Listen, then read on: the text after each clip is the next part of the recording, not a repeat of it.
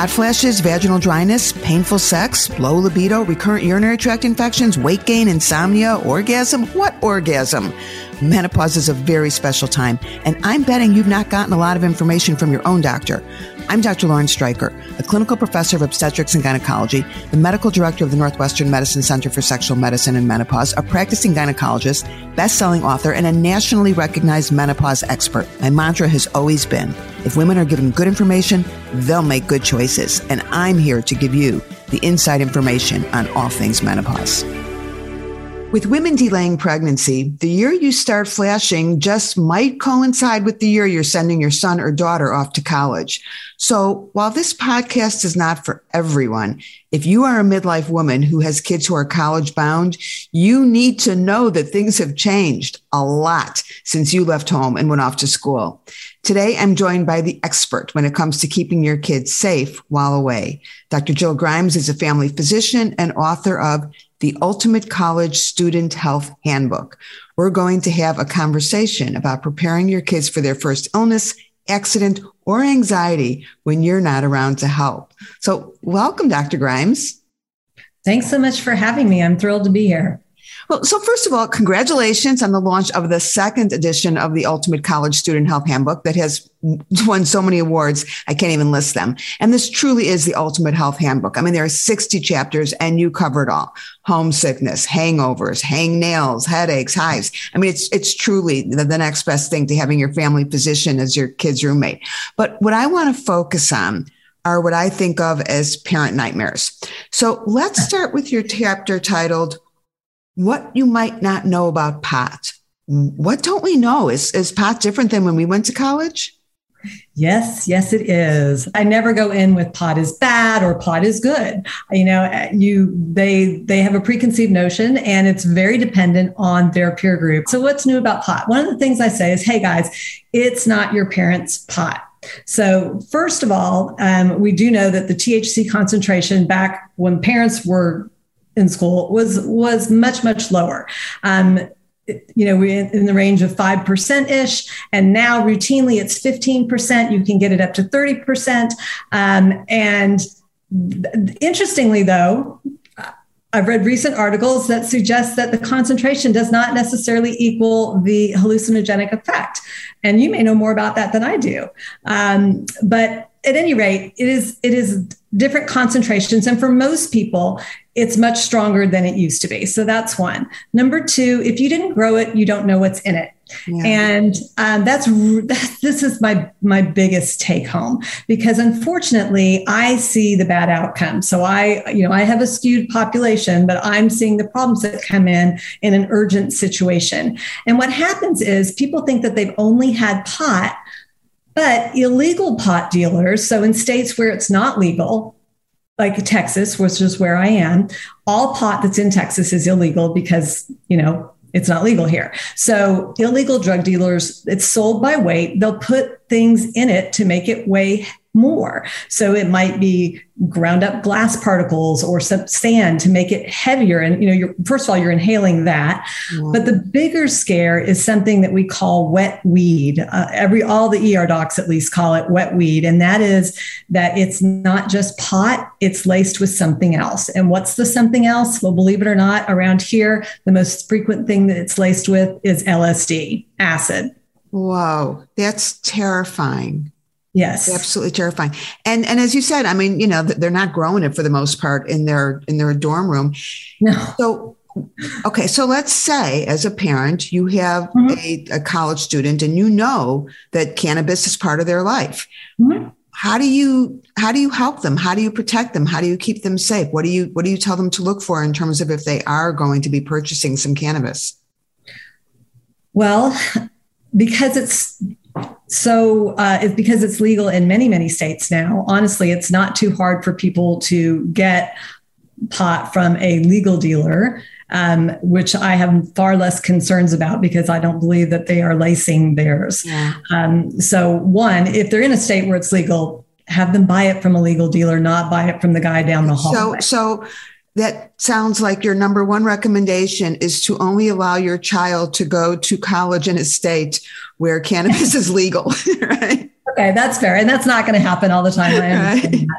Or have a child. Well, it would be an interesting thing to put on your list of what you're looking for in a, in a university or for your. Actually, believe it or not, there are a lot of parents that do make that choice. I bet. Um, which, which, well, either way, a lot of times people are afraid. Actually, people are terrified of Colorado. I love Colorado, but all the time I hear parents say, "Oh, I don't want my kid to go to." to college in Colorado because they are the pot's legal there. And I'm like, if you think there isn't pot all over in every university, you're sadly mistaken. So, okay. So ideally, I mean, the main thing is for people to understand that if they are going to smoke it and they are not getting it from a legal sale, then they need to understand the, that that risk includes there being something else in it. And so they need, their friends need to know that. And if they start having a bad trip, that they are having severe hallucinogenic effects or nausea, vomiting, et cetera, that they need to get help. They need to go to an emergency room or an urgent care center. You know, and that's one of the things that I like so much about your book is that you really explain when it's okay to kind of deal with something on your own and when it's not, you know, when you need to get right. to the emergency room.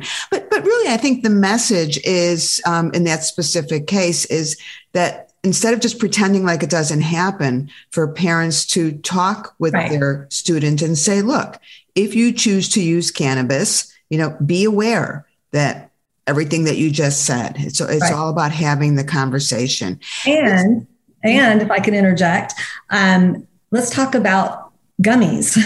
Let's talk about edibles. So um, gummies meaning gummy bears. So that, so edible cannabis comes in many forms. Traditionally, everyone thinks about magic brownies. Um, women of our age, right? They were so good, that, right? So delicious. And um, so it comes in brownies and chocolate and and gummy bears.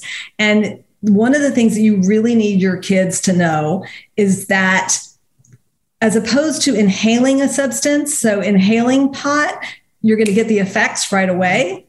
When you have an edible, it has to be digested. And then if you have food in your stomach already, it's going to be digested more slowly. But we're talking thirty minutes till you feel anything. And more often, about an hour. It can peak at like an hour and a half after you consume it. But what happens is you have this cute little candy bar or gummy or whatever. And all of the edibles are, are really kind of childish sweets, things that seem quite innocent. Mm-hmm. And so you have one and nothing happens, you know, five minutes later, you're like, I don't feel anything. So you know, have another one, maybe have another one. And the problem is that's when you get way too much. Edibles are, are really tricky. Well, it's, it's and, so funny because I just um, had a podcast a couple of weeks ago that was talking about cannabis and menopause and the danger of edibles, because it turns oh. out that menopausal women metabolize cannabis even more slowly, so that oh. they might not feel the effect of an edible for even two hours or more. And so same problem. They think nothing's happening. This is delicious. I'll have a little more. And then they're feeling stoned and paranoid and frightened. Yeah. It's not a good thing. And it's, and it's really important to note that it's the same for college students. The other thing that we don't know, and there's a lot we don't know about cannabis because of course it hasn't been well studied, but we do know that estrogen impacts on the metabolism of, of um, cannabis. And so the question is, and nobody knows the answer to this question. I don't know the answer to this question, but we have all these college women, young women who are taking birth control pills that mm-hmm. have relatively high doses of estrogen. And what is that going to do in terms of, you know, the metabolism? So right. while we are on the topic of college women using hormonal contraception, of course, as I'm leafing through your book, Um, the first paragraph in chapter thirty-five caught my eye. I'm going to read it. All right. You are a female college student on birth control pills, and last weekend you survived an eight-hour-long, miserable, middle seat, squeezed between two sleeping humans flight back from studying abroad. Now your chest feels tight, your heart won't stop racing, and as you walk to class, you start coughing, and you can't seem to catch your breath. Your lungs may seem completely normal, or one of your calves may appear swollen, tender, or red. If that doesn't reel them in, I don't know what will. But, you know, what you're talking, of course, is about the idea of having a blood clot, a woman who's on birth control pills. But so this is my question. I mean, it's great that you have this information in there, but we know that this is really rare. So through the book, how do you balance students having this kind of life-saving information without causing a panic when they're on their own and they're reading this at two o'clock in the morning.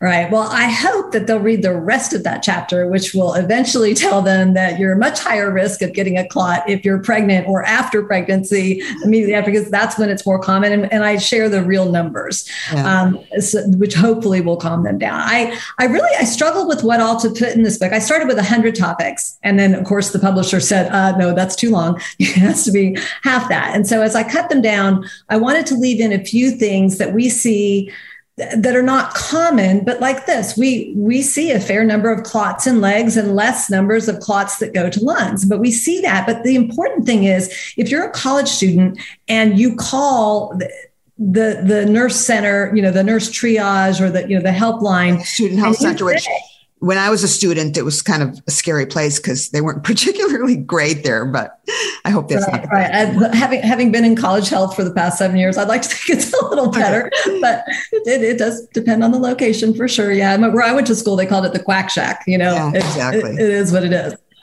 But it, it, honestly, the care has improved greatly. But the point is, what I want young people to understand is that if you call in and you say, "I'm having chest pain," and you're a female or a male on hormone replacement, it, it, that it. The, We have to make sure it's not the very worst thing that it could be. And so you have to come in. We can't do that over, over telehealth. That's not a video visit.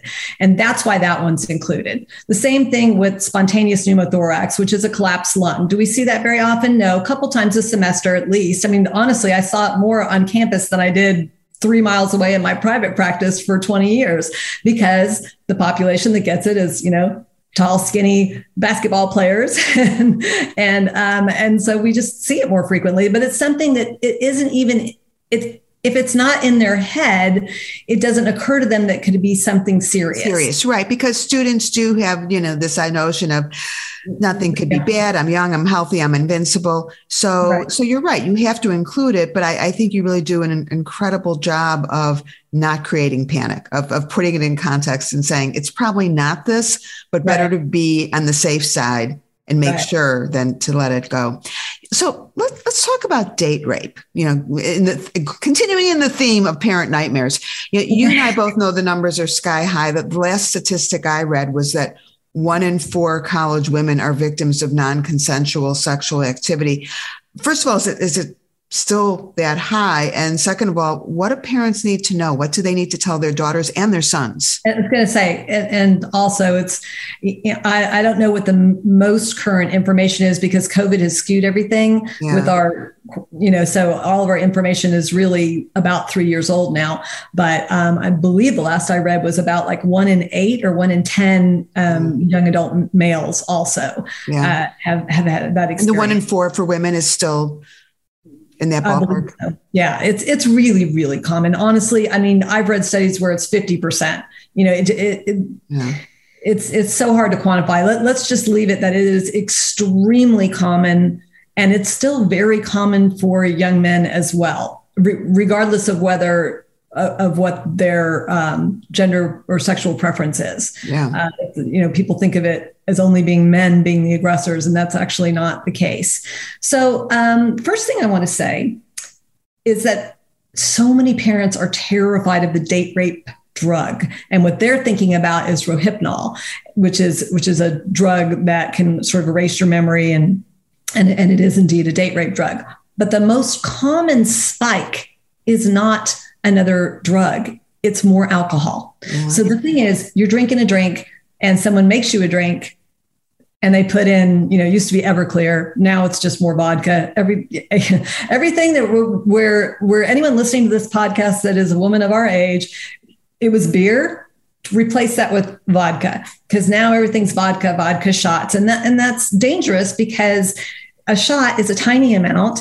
It's consumed quickly, and again, like like the edibles we were talking about. It, People tend to do one, don't feel anything, two, three, four, um, and they get, and then they shoot their blood alcohol levels up through the roof thirty minutes later after they've done four or five shots. And then they get what's called blackout drunk. And I'm sorry, I'm kind of combining topics here, yeah, but this is okay. important. So let's talk about blackout, blackout drunk versus brownout versus passed out. So if you ask Joe average person on the street, what is blacked out drunk? They're going to say it's someone who's passed out. That's not actually what we mean. By blackout, we mean that there is a blackout in your memory. And what happens is the blood alcohol concentration raised too quickly, um, usually because of shots, almost always because of shots. And when that happens, you stop laying down memories. It's literally, you're not creating the memories. So the next day, your buddy who was with you the whole time, they can give you all those hints. Oh, don't you remember? You know, you saw that really cute boy and then you went in the other room and then you were dancing. Remember that song? No matter what they remind you, you're not going to remember because you were not creating memories. That's blackout drunk. And so you have this memory gap.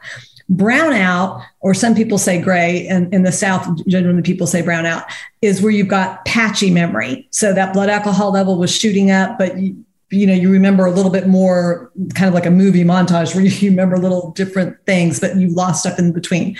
But parents, listen, here's the important thing for, for all young adults to know. If you are with someone and they are getting blackout drunk, they, at the time you're with them, they may not even be slurring their words. They, you, you know, you, you see them drinking and maybe you see them doing a bunch of shots, but you don't know whether or not they're going to lose memory of this time that you're with them, which means they are not going to remember if they gave consent. And consent is ongoing, enthusiastic, verbalized consent. That's what we don't, we, it's none of this, um, Uh, what None of this wishy-washy, well, maybe, yeah, okay. He didn't say no, or he yeah. didn't say no. Just, you know, just, just say no. No, it, consent is enthusiastic, ongoing, verbalized consent. And even if they gave you that the next morning, if they have, if they have a blackout or a brownout for that little section of time where you were physically intimate, they have no memory of giving consent. And so everyone understands the, the implications. What can happen with that? Yes, we are all so, aware. Anyway, so back to, to date rape. So one of the things you need to know is the most common spike is more alcohol. So how do you fix that? Drink something that comes in a container. This is not a good example. I'm holding up my water. Don't do that. What you want to do is, like, White Claw is a very, you know, common thing for, for young adults to drink nowadays, but um, all these, these different hard ciders, but a beer that comes in a can or a bottle, or a White Claw, or wine, if it's in, you know, an individual closed an individual container. Serving. But, but that's what you want to have. And you want to open it yourself. And um, there's really, there's the the big trash can punch that used to be very popular yeah. um, when we were in college. Um, that is really less of a thing now, which is good. But um, if that's out, tell them never to have that, obviously, because you cannot control what's in it. And honestly, that people sometimes do slip in, like a Xanax, which is a sedative, like like uh, Valium. And when you combine that with alcohol, that can be deadly. Suppresses your drive to breathe, suppresses your gag reflex. You get too drunk, you throw up, you choke on your own vomit. So these are these are the things that we got to talk about. Yeah. So uh, as a practical matter, if a young man or a young woman thinks that they, or knows that they were a victim of sexual assault, um, and I actually, I did not come across that in the book, but I'm assuming that in the handbook, it tells them what they should do, what yes. they, you know, what the steps they should take, who they should contact. Um, you know, you and I know that we don't want to get rid of any evidence. You know, you don't want to shower necessarily. You want to keep the clothes that you were in. There's an organization called RAINN that I always tell people they should contact. And, and that's information that I think is so imp- important for parents to know so that they can make sure they're, they're, their kids have that information. All right. So I have to admit, called before that. Parents are usually called three days later. I know the parents are the last to know. Yeah. So I, I have to admit there was only one chapter that I was kind of disappointed in.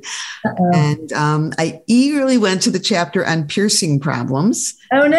And hoping that you would have horrifying pictures of tongue piercings, genital piercings, lip piercings gone wrong, you know, infections, abscesses, body parts that had fallen off.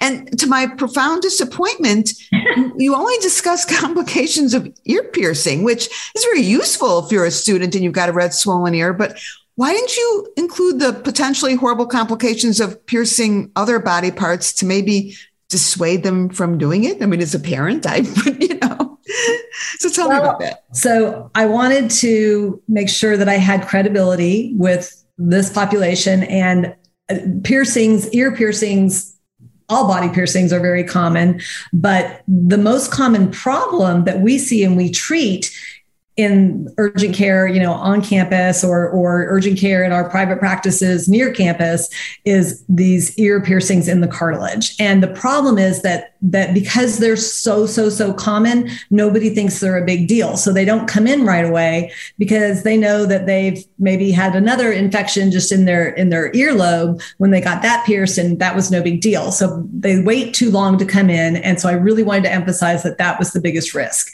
Um, We really rarely see serious infections with the other body piercings. The tongue piercings, the biggest problem is chipping the teeth. Yeah. Um, and I, I, it amazes me that we don't see infections all the time with tongue piercings, because the tongue, the mouth is so uh, dirty. And you would think that that we would see a ton, but the reality is we just really don't. And um, I, you can have, you certainly can get infections with piercings other places, but at least in my clinical experience and from looking at the numbers, I didn't think it was common enough to justify scaring the bejesus out of them. Okay. So I think what you're trying to tell me here is that your book is not about scaring your kid from doing things. It's about giving them actual information about things that may actually happen to them. All right. I'll give you that one. Well, you, you did not disappoint in your chapter on sexually transmitted infections. You know, when, when my oldest daughter went off to college, I basically told her that every boy in Boston had herpes, and I kind of left it at that. So and I probably should have told you more, but she grew up with a gynecologist, so she was pretty savvy. But should parents talk to their teens about this, or just hand them your book with a big red bookmark in that chapter? Actually, a fresh twenty placed in strategic chapters oh, works better. Just going to throw that out there. I've had a lot of people with a lot of success on that. You know, it it truly depends on your relationship with your young adult, because if if if your relationship is that you've said you don't have sex till you're married, which is still very common in many families, particularly more so in the South, um, and then you switch gears and say, let's talk about all these different S T Ds. One, it's going to come across as a scare tactic more than education. Um, and two, a lot of people just can't just, uh, this is why they hire me to come and talk to large. Right. Well, it's so funny, because whenever a mother says to me, well, we teach abstinence in my family, and, you know, we tell our kids that they're not to get to be sexually active until they're married. And my response always is, and I'm sure that you were not sexually active either, you know, and they just kind of look at them, because we know what, two percent of people are actually virgins when they get married, something like that. It might be different in the South, you know, um, but, but still. Or different cultures or different cultures. But no, no, but I, but I think your point is well taken, yeah, yeah. that sometimes coming from a parent, it's a mixed message of don't have sex, but by the way, if you do, um, you, you may get this infection. But as you and I well know, these infections are transmitted not just from intercourse, but just from any intimate contact or sexual activity. And right. So that's what makes it even more important, I think, to get that information to these people. Right. And one of the things that sometimes parents uh, can approach it in, in the whole sort of date rape conversation, you know, you may intend to not be sexually active, yeah. and you may end up as a victim of a sexual assault. And either way, you you can contract these diseases. Yeah, well, I used to talk to parents a lot when if they were hesitant to um, get an H P V vaccine for their daughter, saying, well, of course, my daughter doesn't need it because she's going to be a virgin. And, um, and, and at that point, I would say, well, would you have her go for a drive without putting her seatbelt on? Because this is the same thing. She may right. be a victim of non-consensual sex, even if her intention is to not be sexually active. Or so. Her future husband, you know, it's not going to be a virgin. Had right. sex before you met her. I mean, that's still more acceptable in many, many uh, different cultures. So. Well, I personally think that your best idea is to put the twenty dollar bill in the S T I chapter and then just hand the book to your kid and see what happens. Well, well your very first book was about S T I, Seductive Delusions, before you yeah. wrote this book. And I love that book. That's still out there, isn't it? It is. It has two editions also. Two editions also. Terrific book. Yeah. And that's just stories of, you know, successful, beautiful, intelligent people uh, getting S T Ds, because that's, everybody gets them, yeah, you know? And, and uh, yeah, I think also, I think if parents, I think many parents, if they read through, so I have written a couple books on S T Ds, actually including an S T D encyclopedia, which I'm sure is everyone has a copy of that and reads that at their dinner table. But uh, at any My rate, family, we, we talk about sexually transmitted infections all the time at the dinner well, table. I think your family and my family is just a little different than Maybe. the average. But all kidding aside, um, you, you know, the, uh, probably your knowledge, if, you know, if you're, again, a woman of our age, it's quite possible you might learn a thing or two just reading through that chapter. And it's, again, from a non-judgmental point, you know, we see the same things over and over again. And whether that's getting, you know, getting genital herpes from a blowjob, from oral sex, this does happen. This is why there are flavored condoms. I always pause a moment after I say flavored condoms, because everyone, there's this little light bulb moment where they're like, oh, wait, well, uh, the only reason you would use a flavored condom is with oral sex, right? right? So, but but people don't think about using condoms with oral sex. So once once you put that out there, you know, okay. Yeah, absolutely. Well, but, but the point that you just skimmed over that I think it's so important is that parents also learn a lot from these books, and yeah. not to mention fifty percent of women over the age of fifty are single and out there. And the advice that you are giving to young adults also serves midlife adults very, very well. one hundred percent. All right. Margarita dermatitis. I never heard of it. Could you please explain what Margarita dermatitis is? Yes. So this is, and she is saying that margarita, not like the name, but like our fabulous tequila drink. Right. So tequila dermatitis. Right. So it's also called bartender dermatitis. So what it is, it's a phyto photodermatitis. So phyto is chemical, photo, sunlight, dermatitis, inflammatory skin. So it, it takes three things. So it takes, if you are outside, you have to be outside because you got to have sunlight. And you spill, lime is the most common one, but um, most, a lot of citrus foods will cause this, and a few other things like celery and stuff. But honestly, I'm just telling you, we see it from lime, occasionally from lemon.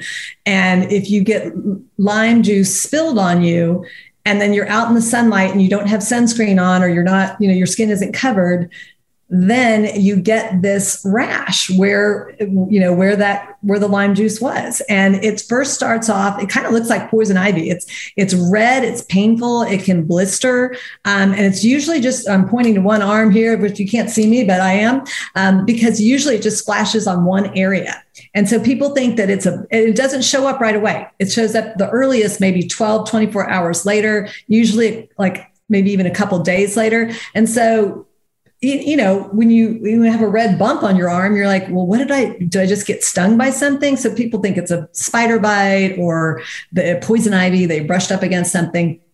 And then oftentimes, and if they do nothing, it will resolve on its own, but it will leave dark spots where it was. So we call that post-inflammatory hyperpigmentation. So after the inflammation, it's, it's stained darker. And if the lighter your skin is, the darker this, this mark is. And so then you're stuck with splotchy brown spots on your arm or leg or wherever it's spilled for months. So yes. Yeah, who knew? That is so fascinating. This sounds like this alone should keep college students from going on spring break. Just saying. You're going to end up with... They just need to put on sunscreen and they need to reapply it every two hours. And, you know, then they're, then they're good to go. Cause again, you, you have to have all three elements yeah, there. The main thing is straight tequila. No, I'm kidding. Yeah. Without the, uh, no, there you no. go. If they, but if they're doing tequila shots, then they bite the lime, and then that's worse because that's, you get splattering.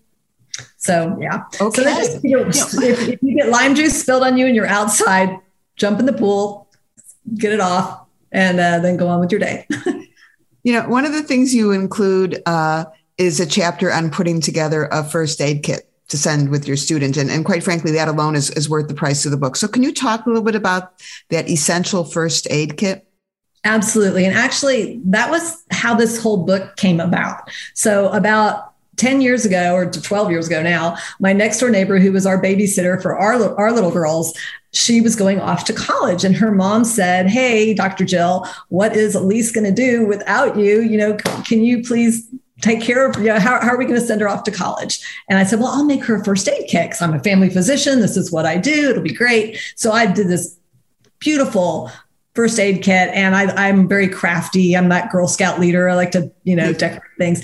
So it was a work of art in my humble opinion. And I took it over there very proud. And I presented it to the young lady who was thrilled. And, and her mom looks at me and she goes, well, it's great. Uh, but she didn't know how to use that. Like she didn't know when to take Tylenol versus Advil. And so she, Lynn goes into her kitchen, whips out an index card and hands it to me with a pen. She's like, write these things down, write these things down. So she, so I literally wrote down, you know, Advil versus Tylenol. What do you do if you're throwing up, food poisoning, four or five things. And, um, and then as I started making these kits for, for kids over the years, and then as our kids got up into high school and went through that, that single index card became a twenty page laminated booklet and that expanded into this. Into and a this. book anyway. was born. Yeah. So anyway, and now one and when now one of your kids that at one time was just going off to college, she's an yeah. illustrator. She illustrated yeah. this book, which is yeah. If I had published it on time, that wouldn't have happened. But the good news is our younger daughter uh, got a degree in animation. And so she actually is an illustrator and she had worked for another publishing press and she's always, you know, it's your kid, right? So I, anytime I needed a medical illustration for my talks, I'm like, hey, Nicole, can you draw this? So I included her drawings when I sent in my book proposal. Never, it honestly never occurred to me that they would let you know, an outside uh, yeah. illustrator do it, but they did. So it worked out great because she was in college and you know what college humor is. So her drawings are kind of funny and, and representative. Great. But I've, so, I have a question. So I need an illustrator. How is she at drawing vulvas, vaginas, and, and uterus? Well, at the moment, she's too busy working in the Disney College program to do anything else. She's not even doing drawing for fun right now. so so, so let me ask you this. Um, you know, One of the things that occurred to me is when I went to college, a book like this would have been worth its weight in gold. But today's student, you know, they're attached to their phone and they're going to Google their symptoms. They so as, how does a parent convince their kid that it's better to check out this book first instead of just consulting Doctor Google? Yeah. One, uh, you don't. Two, um, because they're going to figure it out. What happens is at two in the morning when you're having heartburn, um, you know, indigestion, reflux, and, and you Google that, Doctor Google is going to send you down a dark path that you have esophageal cancer. I mean, it just, right, you know, know. It, it, it's amazing. Or you have a really bad, you have a migraine, um, immediately you, now you have a brain tumor. So it just takes once or twice of doing that for them to figure out that there's quicker information and what to do in it. Also, if you give it to them and they flip, a lot of kids, you know, get it this as a high school graduation gift. And that's, I mean, that was really my intent. And again, make the first aid kit. I've got the, I've got all the ingredients and my cheat notes are all in the book. So you can make your own. But, um, Um, if you give it to them then during the summer, you know, everybody gets anxious about going off to college. Mm-hmm. And if it, if this book is left out, or if you want to put your twenty dollar bill strategically in certain things, they will read it. They'll flip through it. It's, this is not a sit down and read cover to cover book. It's just, oh, it's a two a.m., you yeah, know, it's a, yeah, but you know, test anxiety is in here. And that's, that's a really, really, really big problem. And kids think they're the only one, especially if they're super smart, if they were valedictorian of their high school and they go off to college. I mean, the, they do not believe that anyone else is struggling where everyone's struggling, but there's practical tips that can help them. And once they find one thing in the book that helps them, they're going to go back to that it. That becomes their go-to. Yeah. Absolutely. And I think that's so much of, of what you're so good at is the, um, you're not the only one experiencing this. Because while we've talked about really serious and potentially life-threatening things like, you know, blood clots and collapsed lungs and S T Is, mm-hmm. you also have things in there that are not life-threatening, but for a student, there is nothing scarier than, like you said, test anxiety or even something like heartburn or a headache, insomnia is a hangnail. I mean, you cover it all. You really do. And I know that there were a lot of things. You said there were one hundred plus topics and you had to whittle it down to only sixty, but there's a lot more because in each chapter, even though there's only sixty chapters, each yeah, chapter is a there. treasure trove of information. So, you know, when I went to college, I don't know about you, but when I went to college, um, I called home every Sunday for a once weekly call yep. with my parents. And it was quick call because long distance was expensive, right. but this was really just to say hi and let them know I was alive and that nothing terrible was going on. And then my daughters, when they went off to college, it was kind of shocking to me that you know, they'd be walking to class and pick up their cell phones and just check in. And it wasn't unusual for them to call me a few times a day, which is, you know, nice because I have a close relationship and I love them. But I don't know, do you, how often do you think these check-ins should occur? We're trying to launch them into be independent adults. Do you think parents need to say, hey, call me whenever you want? Do you think they should put some limits? How, how best to communicate with your kid when they go off to school? You know, this is such an individual thing. And uh, I had the same experience as you. I think most of us did. It was that, you know, there was one phone down at the end of the hallway. It was pay phone. Um, and it was the Sunday night call and check-in. But now people text all day long, and um, and the helicopter parenting, you know, complicates all of that because we want We want to solve things and, and add in the pandemic, and we feel terrible for them because they've, you know, like all of us have, have suffered in one way or another, but we feel bad for them. They they lost this or that of their senior year, and now they're off in college and they're texting. And um, I will say at first, you know, it's fine to let them sort of text, you know, pretty much as much as they want. I think sometimes you need to be a little less available so that when they text with with the, oh my God, the food's awful, you do not need to respond to that immediately saying, oh, I'm so sorry, I'm going to send you a care package. And I'll send food right away.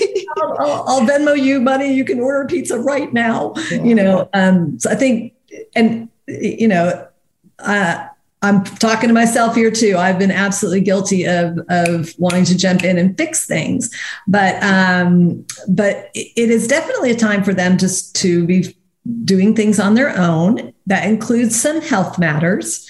Um, if for anyone who's got a student who is getting ready to head off to college for the first time, let me please encourage you this summer to have them, number one, schedule their own appointment, which honestly now is much, that's one of the good things of the pandemic. People have gotten very used to logging in and, and setting up appointments.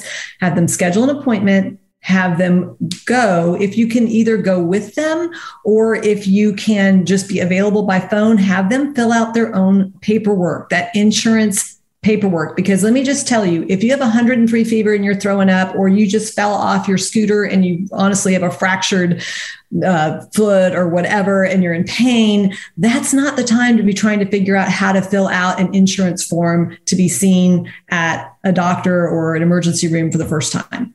It, it's stressful enough. Yeah. So have them do it this summer when they need to get their contacts, you know, their, their eye exam, or see their dermatologist, see their gynecologist, see their family physician, make sure their immunizations are up to date. There's plenty of reasons to go. If they've got asthma, remember that they need refills on their inhalers, um, all kinds of good reasons, but have them schedule that appointment and have them be the one to actually fill out all the paperwork, including family history. You'd be amazed how many people People are like, well, you know, we always ask them, well, what runs in your family?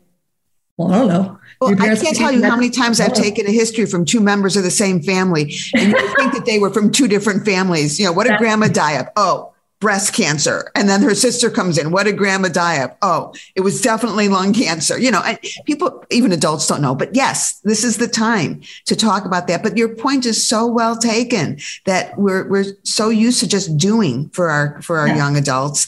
And it's time. That's part of being independent um, and taking control of their own health, is even something as simple as, do you know what kind of insurance you have? Do you know how to fill out the form? Right. Do you know where the closest pharmacy is? Do you know what the yeah. phone number of that pharmacy is? You All know that how to kind of call stuff. In for a refill, because right. so, they're going to need to do that. All the, and by the way, also please have them take a picture front and back of your insurance card. Have them have a picture on their own cell phone and favorite it, and then do the same thing when you find their immunization record. Because I, yes, I know you submit these things to your university health center, for example, but one, it might be after hours and you might be going to an urgent care. Two, it doesn't matter. They need to show the insurance. They need to show the insurance card again.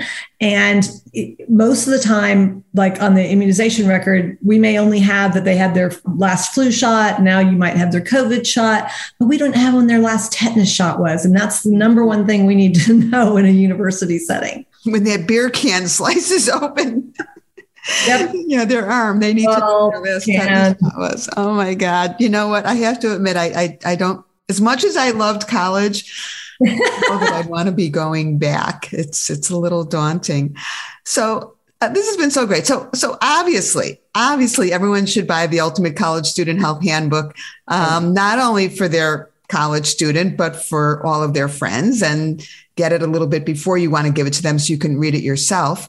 Um, exactly. But this is truly the, the perfect graduation gift. And thank you so much for for talking about all of this, because too often we don't talk about it. And I will put all the information in program notes as far as where you can find Doctor Grimes' books and information and all that. And is there anything else you'd like to leave us with?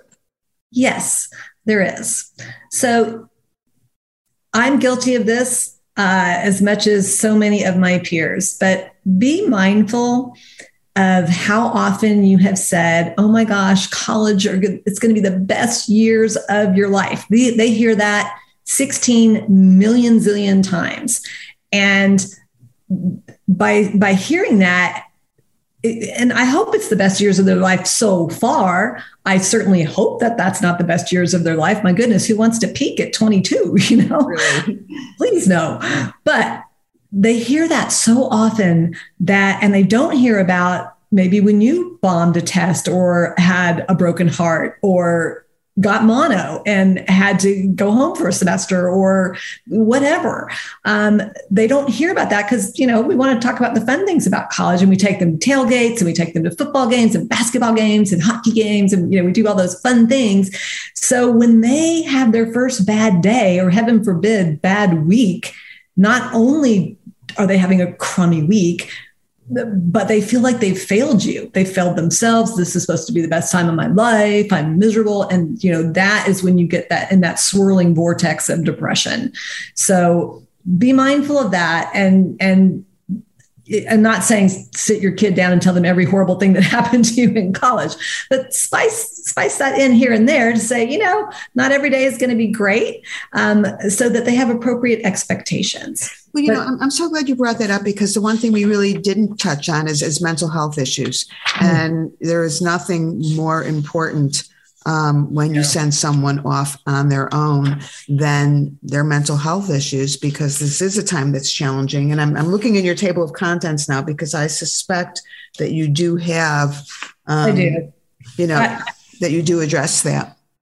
Yes. I, I didn't go deep into eating disorders or deep into, I, I, I went through anxiety and depression enough to say, look, here's all these questions to ask. And if you're, if these things are happening, it is time you to seek help. To get some help. Yeah. And um, and if it's your friend, the other thing is so often college students, they want to handle everything themselves. And um, I mean, especially R As who really think, you know, they're in a position of authority, the resident advisors in the dorm, and they they, they really feel like they need to handle everything. But um, I know I did when I was one.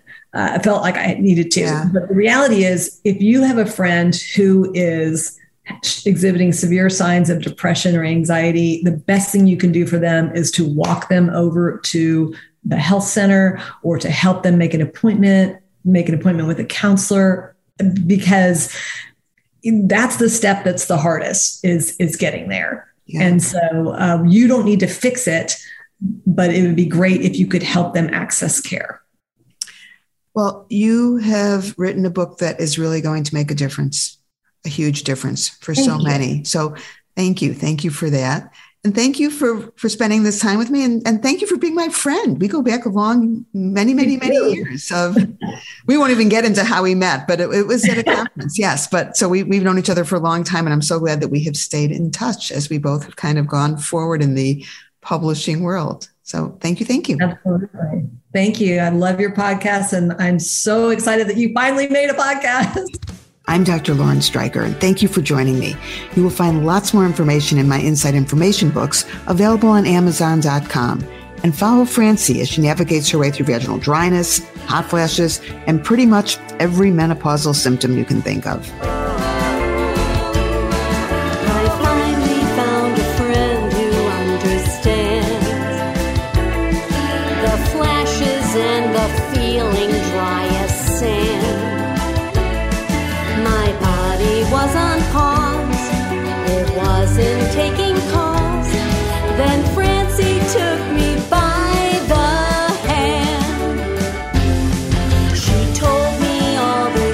That I can do.